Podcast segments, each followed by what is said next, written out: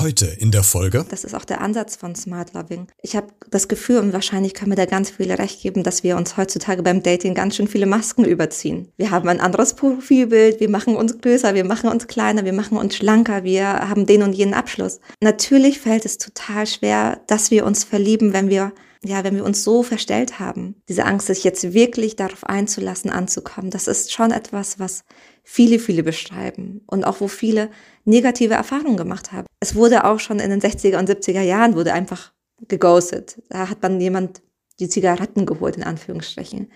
Dass das heutzutage aber so so häufig vorkommt, liegt wahrscheinlich schon an Social Media, weil wir es mit einem einzelnen Klick machen können. Hallo und herzlich willkommen zu dieser neuen Podcast-Folge, die sehr emotional wird, denn es geht ganz viel um Gefühl und um Liebe. Ich habe mir eine Paartherapeutin eingeladen, um mit ihr darüber zu sprechen, wie wir denn eigentlich die echte Liebe finden, was die echte Liebe eigentlich ist, was Paare von Singles noch lernen können und was vielleicht besser ist. Online-Dating, also klassische Tinder links, rechts wischen oder swipen oder raus auf die Straße gehen und persönlich Leute ansprechen und wie man das am besten macht. Also, wir äh, sprechen heute über ein emotionales Thema, was uns alle angeht, was wir alle schon hinter uns haben oder noch vor uns liegt. Von da lassen wir uns da Zeit für, in den nächsten 25 Minuten über das Thema Liebe zu sprechen. Jetzt hier in einer neuen Podcast-Folge von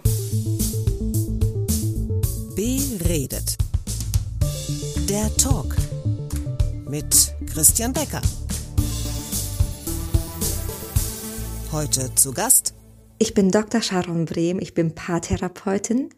Ihr kennt meine Stimme vielleicht aus dem Podcast Hello Lovers, den ich gemeinsam mit Annika Landsteiner hoste.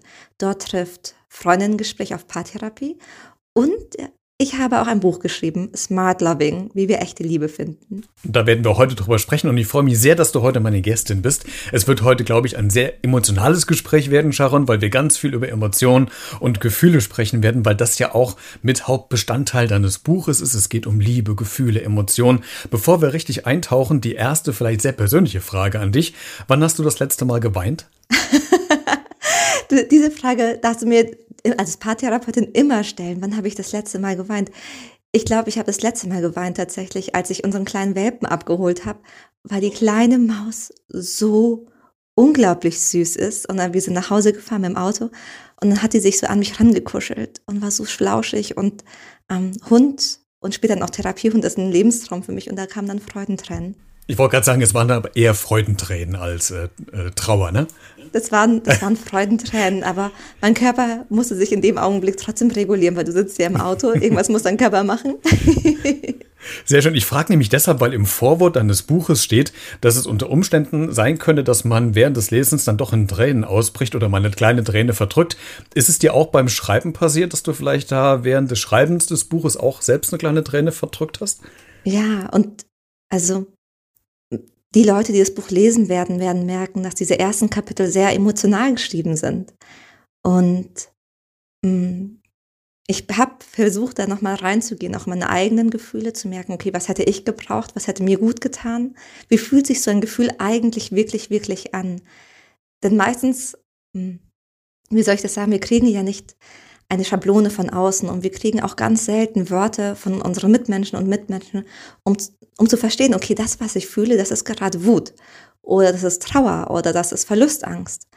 Und als Therapeutin ist auch ein, auch ein Job, ein Teil meiner, meiner Arbeit, Leuten Begriffe, Worte zu geben für das, was sie fühlen. Denn in dem Augenblick, wo wir verstehen, was wir fühlen, entspannt sich unser Gehirn. Mhm. Und, und das ist super, super schön. Also plötzlich ist die Welt nicht mehr so überfordernd, die Emotion nicht mehr so überfordernd. Und deswegen, ja, auch ein bisschen geweint, aber auch andere Gefühle gehabt. Äh, der, der Untertitel des Buches heißt ja, wie wir echte Liebe finden. Und da habe ich mich äh, gefragt, was ist denn in deinen Augen die echte Liebe? Wie definierst du das denn? Wir haben uns entschieden für echte Liebe aus einer gewissen Zweideutigkeit heraus. Zum einen geht es in dem Buch ja darum, oder das ist auch der Ansatz von Smart Loving, darum, dass wir uns wieder mehr zeigen ich habe das Gefühl, und wahrscheinlich können mir da ganz viele recht geben, dass wir uns heutzutage beim Dating ganz schön viele Masken überziehen. Ne, von, wir haben ein anderes Profilbild, wir machen uns größer, wir machen uns kleiner, wir machen uns schlanker, wir haben den und jenen Abschluss. Und natürlich fällt es total schwer, dass wir uns verlieben, wenn wir, wenn wir so eine, ja, wenn wir uns so verstellt haben, weil wir dann immer die Angst haben, oh Gott, was ist, wenn die Person mich dann wirklich sehen würde? Mag sie dann immer noch, was ich, was ich sehe? Oder was sie sieht, besser gesagt? Und das zweite war, wir alle waren, wir alle wurden in Beziehungen wahrscheinlich schon öfters verletzt. Und ich will damit nicht sagen, dass andere Beziehungen davor nicht echt waren oder andere Gefühle davon nicht echt waren. Aber ich wünsche mir natürlich auch, dass diese Authentizität in Beziehungen weitergeht. Weil ich glaube, dann, wenn wir, wenn ich merke, du bist total präsent und ich kann mich dir zeigen und du nimmst mich mit meiner Trauer an und mit meinen Freudentränen und mit meiner Schrulligkeit, ähm, dann fühlt es sich an wie angekommen. Und das ist ja das, was wir uns eigentlich wünschen. Also zumindest sehe ich das in meiner Praxis. Das ist das, was wir uns wünschen. Und mir geht's auch so. Wie geht's dir damit? Absolut, weil das ist auch der Punkt, den ich mir aufgeschrieben habe. So das große Stichwort, was über allem schwebt, ist für mich immer so an, ankommen oder angekommen sein. Ne? So, das ist so diese Sehnsucht, ähm, nicht mehr andauernd auf Suche sein zu müssen, sondern einfach, ich bin jetzt hier, ich bin im Moment, ich bin sesshaft auch, also beruflich, privat in der Beziehung, ich bin angekommen. Und das ist ein, ich glaube, das ist ein großes und starkes Wort, auch was du ja selbst gerade auch nochmal gesagt hast. Total. Und ankommen heißt ja nicht, dass es dann langweilig ist. Im Gegenteil, ich glaube, wenn man dann das Gefühl hat, mit einer Person anzukommen, dann, dann, öffnen, dann eröffnen sich ganz neue Möglichkeiten. Hm, man kann sich ja vorstellen, wenn ich mich nicht angekommen fühle und sage, okay, jetzt möchte ich aber mit dir meine Lebensträume erfüllen, sowas wie in meinem Fall ein Hund oder ich möchte mit dir um die Welt reisen oder ich möchte mit dir diesen und jenen Sex ausprobieren. Wenn ich mich mit dir nicht sicher fühle, na, wie soll ich das dann machen? Wie soll ich das denn überhaupt ansprechen, geschweige denn umsetzen? Das stimmt, und da sprichst du einen Punkt an. Und ich glaube, da kommen wir jetzt in diesen Konflikt der, der Generation, weil wir beide, äh, glaube ich, in einer ganz anderen Generation aufgewachsen sind als die, die jetzt gerade nach der großen Liebe finden. Weil ich will auf einen Aspekt zu sprechen kommen, den du eben gerade gesagt hast, nämlich so dieses Digitale, dieses Social Media, was ja gerade wie so ein Damoklesschwert über allen Köpfen drüber hängt. Man wischt mal schnell nach links, mal rechts, man schreibt mal jemand an, man schummelt sich vielleicht größer, schöner, als man in Wahrheit ist. Ähm, ist das das große Problem der aktuellen Generation, die wahre, wirkliche Liebe zu finden, weil doch relativ vieles fake ist? Ich bin eigentlich, ich möchte nicht die Dating-Apps per se als, als böse darstellen. Denn mit Sicherheit hat sich keiner überlegt, okay, wie können wir Menschen die Partnersuche möglichst schmerzhaft gestalten? Ja. Also ich glaube, jeder, der sagt, er hat eine Dating-App, geht erstmal hin mit dem Gedanken, boah, wie kann ich Menschen zusammenbringen? Wie kann ich es Menschen leichter machen? Und am Ende liegt es aber an uns, wie wir damit umgehen. Es liegt an uns, ja, ghost ich die Person jetzt einfach? Oder bin ich jetzt diejenige, die jetzt einfach weiterwischt und mir ist egal, wer auf der anderen Seite sitzt, ähm, ist mir egal, wem ich der Person, keine Ahnung, ob ich so eine Bilder schicke. Das liegt ja alles an mir und ich glaube, da wieder Verantwortung fürs eigene Handeln zu übernehmen und zu sagen, hey, so Dating Trends, das wird nicht von außen gemacht. Jeder Einzelne, jeder Einzelne von uns hat die Möglichkeit, da was zu verändern. Ähm, ja, das ist mir wichtig. Ich glaube, das und ich und ich glaube da auch daran. Ich glaube, wir können das alle. Aber hast du nicht als Paartherapeutin vielleicht auch gerade in den letzten Jahren, wir, wir, lassen mal die Pandemie außen vor, das hat ja auch einen Einfluss drauf, äh, aber nicht auch so einen Trend erfahren, dass äh, gerade so die die jungen Leute sich nicht mehr wirklich binden können oder wollen, weil sie einfach über Social Media immer das Gefühl haben, Mensch, äh, links um die Ecke konnte ja noch was Besseres kommen. Also äh, ist so diese Zufriedenheit mit dem, was man eigentlich hat, bei jüngeren Paaren gar nicht mehr gegeben im Vergleich vielleicht zu unserer Generation oder gibt es da gar keinen Unterschied? Also wo du natürlich recht hast, ähm, und man kann es auch nicht, das kann man nicht schönreden, so, so optimistisch ich auch bin, ähm, diese Angst vor Commitment, diese Angst, sich jetzt wirklich darauf einzulassen, anzukommen, das ist schon etwas, was viele, viele beschreiben und auch wo viele negative Erfahrungen gemacht haben. Teilweise sind wir mit Menschen schon im Urlaub, haben die Eltern kennengelernt und wissen aber trotzdem nicht, wer oder was sind wir eigentlich. Mm. Ob das jetzt nur an den, an den sozialen Medien hängt? Zum Teil. Ich glaube, vielleicht wird es verstärkt oder so dadurch, oder? Genau, ich glaube, es wird verstärkt. Ich glaube, es werden Dinge verstärkt, die sowieso schon da waren. Zum Beispiel das Thema Ghosting. Es wurde auch schon in den 60er und 70er Jahren wurde einfach geghostet. Da hat man jemand die Zigaretten geholt, in Anführungsstrichen. Dass das heutzutage aber so so häufig vorkommt, liegt wahrscheinlich schon an Social Media, weil wir es mit einem einzelnen Klick machen können. Und weil wir keine Angst haben, dass danach nochmal, dass danach niemand mehr kommt. Weil wir ja gerade sehen, es ist ganz, ganz, also es ist einfach möglich. Aber ich würde auch andere also neben den sozialen Medien andere Aspekte reinbringen, wie zum Beispiel unsere Kommerzialisierung. Nicht, dass Kommerz per se schlecht ist, man kann da Plus und Minus reinbringen. Aber in dem Augenblick, wo wir sagen, hm, Menschen sind wie Ware, ja, und mir geht's nur noch ums Bild, sehe ich halt das Menschliche nicht mehr. Wer, da, wer sich da reinlesen will und Lust hat auf einen sehr, sehr dicken Schinken, Eva Illus, warum Liebe wehtut. Okay, packe ich mit in die Shownotes rein, kann man da als Link dann mal dann reinklicken. Lass uns mal in die äh, Gefühlsebene und Emotionen so ein bisschen reingehen. Wir können jetzt nicht alle Gefühle äh, besprechen, dafür haben wir jetzt nicht genug Zeit. Aber ich würde gerne bei einem bleiben und nämlich bei Scham. Ähm, ich habe vor einem ungefähr von einem Dreivierteljahr eine Podcast-Folge gemacht mit einer Filmproduzentin, die quasi sich ähm, um die Scham der Frau, um die eigene Sexualität gekümmert hat, dass Frauen zum Teil eine große Scham verspüren, darüber zu sprechen. Ähm, ich würde mit dir gerne drüber sprechen, warum ist Scham für uns alle so ein großes Thema? Ist es, weil es im ersten Augenblick negativ belegt ist? Oder ähm, hat auch Scham irgendwas Konstruktives, was Positives für uns, was wir uns mitnehmen können? Wie, wie persönlich stehst du zu Scham? Wie gehst du damit um? Oh, das kommt schon in deiner Frage durch. Ich, also, das hast du voll schön schon gesagt und mir die Möglichkeit gegeben, da was Positives reinzusetzen. Ähm, für die meisten von uns ist Scham natürlich erstmal negativ. Wir, wir die meisten von uns assoziieren es mit, oh Gott, Erdboden, verschluck mich. Und oh je, ob ich dann überhaupt noch liebenswert bin, ob ich noch dazu passe, ob ich da jetzt nicht was ganz Peinliches gemacht habe. Am liebsten würde ich den Moment ähm, wegradieren. Das Schöne ist aber an Scham, wenn wir, wenn wir mal darauf achten, was unser Körper uns sendet, dann sehen wir auch, was, wie wir das heilen können. Ähm, denn meistens, wenn wir, wenn wir uns schämen, dann laufen wir ja rot an. Oder wir fangen an zu stottern. Und das sind ja Eigenschaften oder das sind Dinge, das ist alles andere als Erdboden verschluck mich. Eigentlich ziemlich paradox. Also ich wünsche mir, keine Ahnung, nicht mehr da zu sein, werde aber viel, viel sichtbarer. Warum macht mein Körper das? Naja, mein Körper hilft mir, weil gegen Scham hilft Akzeptanz von außen. Und indem andere Menschen sehen, okay, ich schäme mich, können sie mir auch meine Angst nehmen, nicht mit dazuzugehören. Ähm, es gibt da auch ein paar Studien dazu, die eigentlich ganz spannend sind. Zum Beispiel, wenn jemand ähm, so im Supermarkt Dosen umschmeißt. Und in dem Augenblick, wo die Person das macht, aber keine Scham zeigt, sind alle anderen Passanten so ein bisschen angefressen. Zeigt sie allerdings Scham, kommen die Leute und helfen ihr. Oder ein, ein ähnliches Experiment. Ähm, kommt jemand in den Aufzug, in den Lift und ist dann, also drückt in letzter Sekunde den Knopf und ist dann vielleicht auch noch so antrampeln und einen Kaffee und alles Mögliche. Wenn die Person so drüber geht und so tut, als würde sie sich nicht schämen, sind die anderen Menschen so ein bisschen, finden das negativ. Kommt sie aber und sagt Entschuldigung und ich weiß und es tut mir leid, sind die Leute sehr, sehr, sehr viel wohlwollender. Das Positive, was wir herausziehen können, wirklich Scham zulassen und das auch zeigen. Aber was, glaube ich, nicht ganz so einfach ist, weil es ja für sich selbst, glaube ich, eher so eine Angriffsfläche bietet, weil man vielleicht Angst hat, das könnten andere als Angriffsfläche ausnutzen. Deswegen zeige ich es einfach nicht, oder? Da hast du, damit sagst du was ganz, ganz Wahres. Und ich erlebe das auch tatsächlich in Sitzungen immer wieder.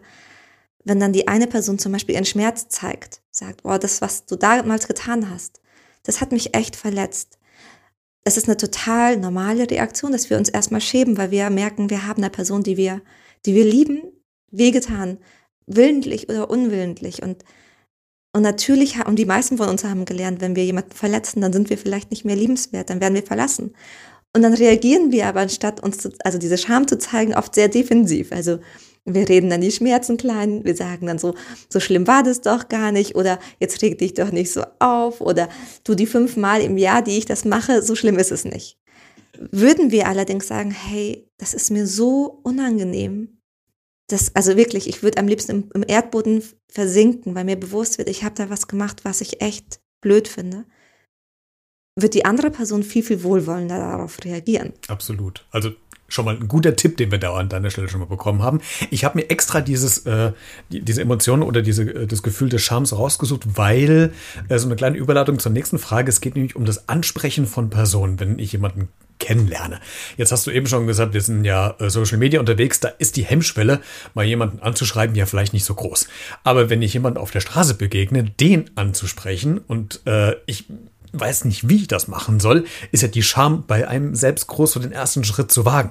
Jetzt hast du ja auch da ein Kapitel in dem Buch. Vielleicht kannst du für die Millionen Singles da draußen, die es jetzt gerade, die es gerade hören, also Millionen werden es nicht sein, die es hören, aber die, die dies hören, einen Tipp geben, wie spricht man denn am besten jemand an der Straße an oder sollte man es vielleicht gar nicht machen? Was, was sagst du denn als Expertin dazu? Also das erste, ich wünsche dir natürlich, dass Millionen Leute deinen Podcast hören. Das ja. wäre super cool.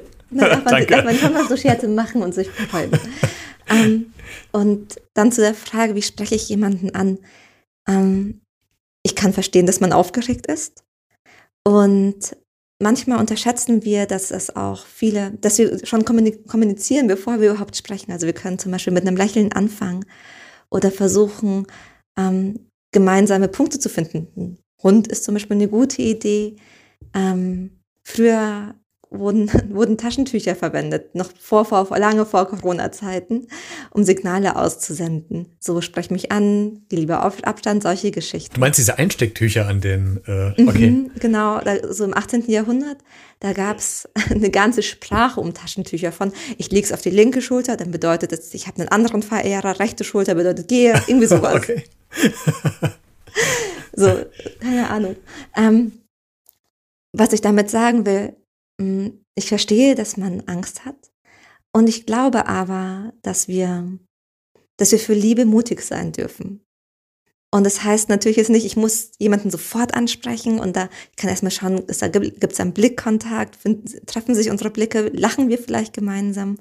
Ähm, ich habe tatsächlich auch auf die Rückseite von dem Buch eine Möglichkeit gepackt, damit man es einfach umdrehen kann und dann so rüberschieben kann. Weil ich weiß, manchmal ist es so schwer, jemanden anzusprechen. Ähm, und wir brauchen manchmal so kleine Vermittlungsmöglichkeiten. Aber das sind die zwei Sachen, die ich mitgeben könnte. Das eine ist Mut haben, weil Liebe braucht Mut. Liebe beginnt mit Mut. Oder Mut beginnt mit Liebe.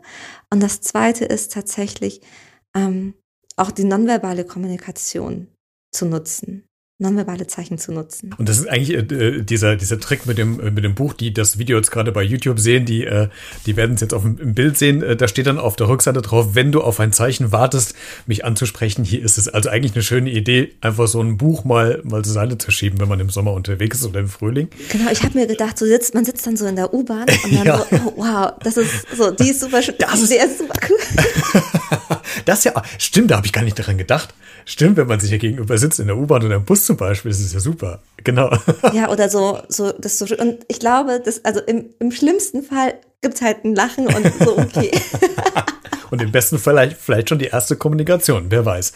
Wenn wir jetzt, ähm, schon in der Partnerschaft äh, stecken, dann könnte man davon ausgehen, dass äh, wir schon alle wissen, wie es geht. Aber können wir Paare denn auch noch was von Singles lernen? Oh, ich glaube sogar, dass wir eine ganze Menge von Singles lernen können. Was denn zum Beispiel?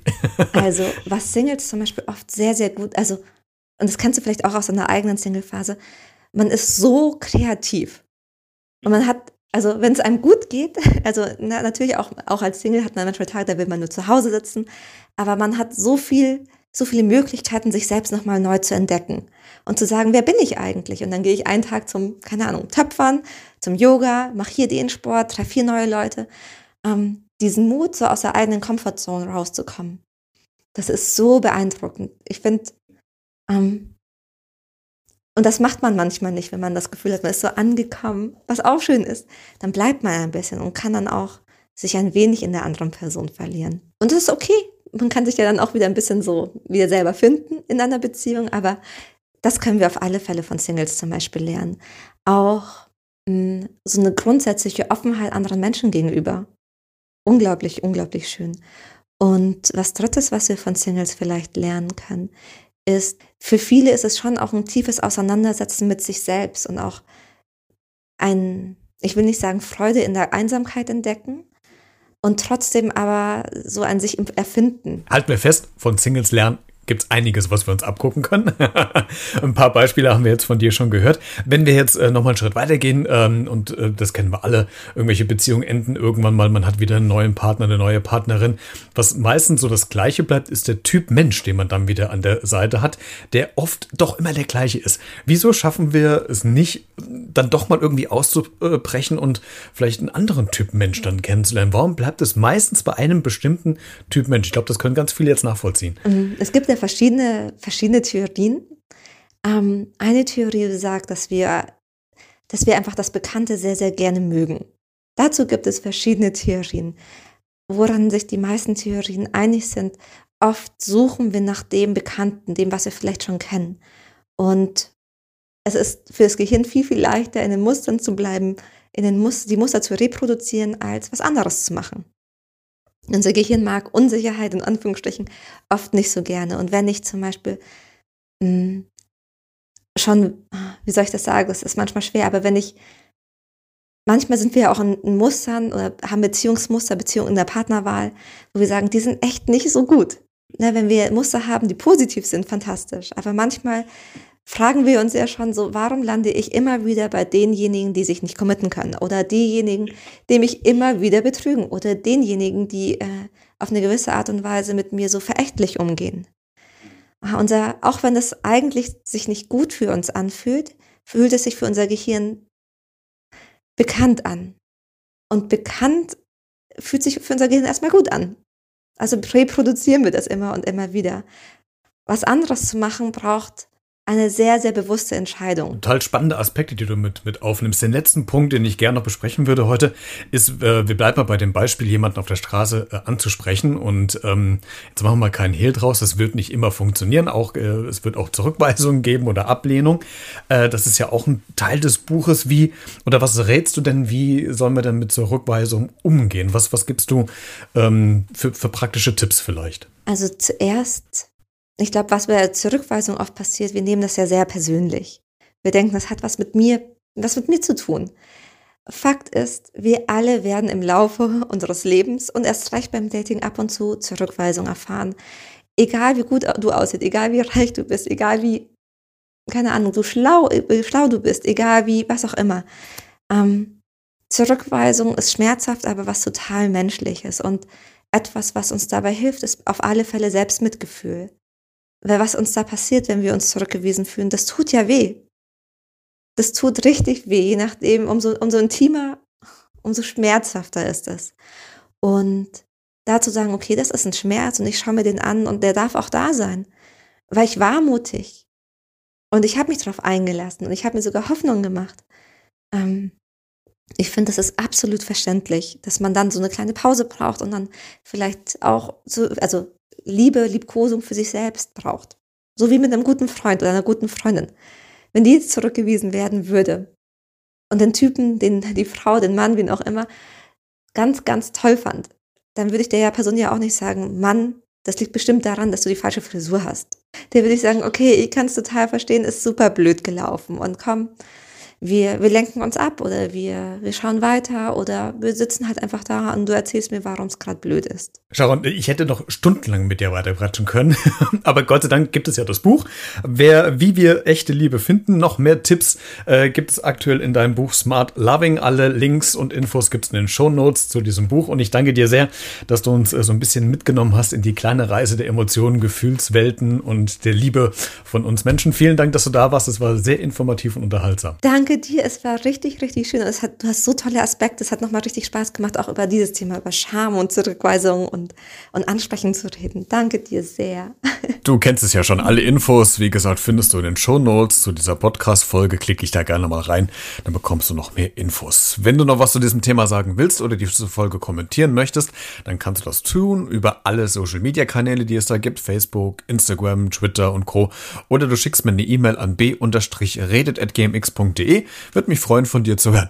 Wir hören uns in der nächsten Folge wieder. Bis dahin bleib gesund und bleib neugierig. Ciao.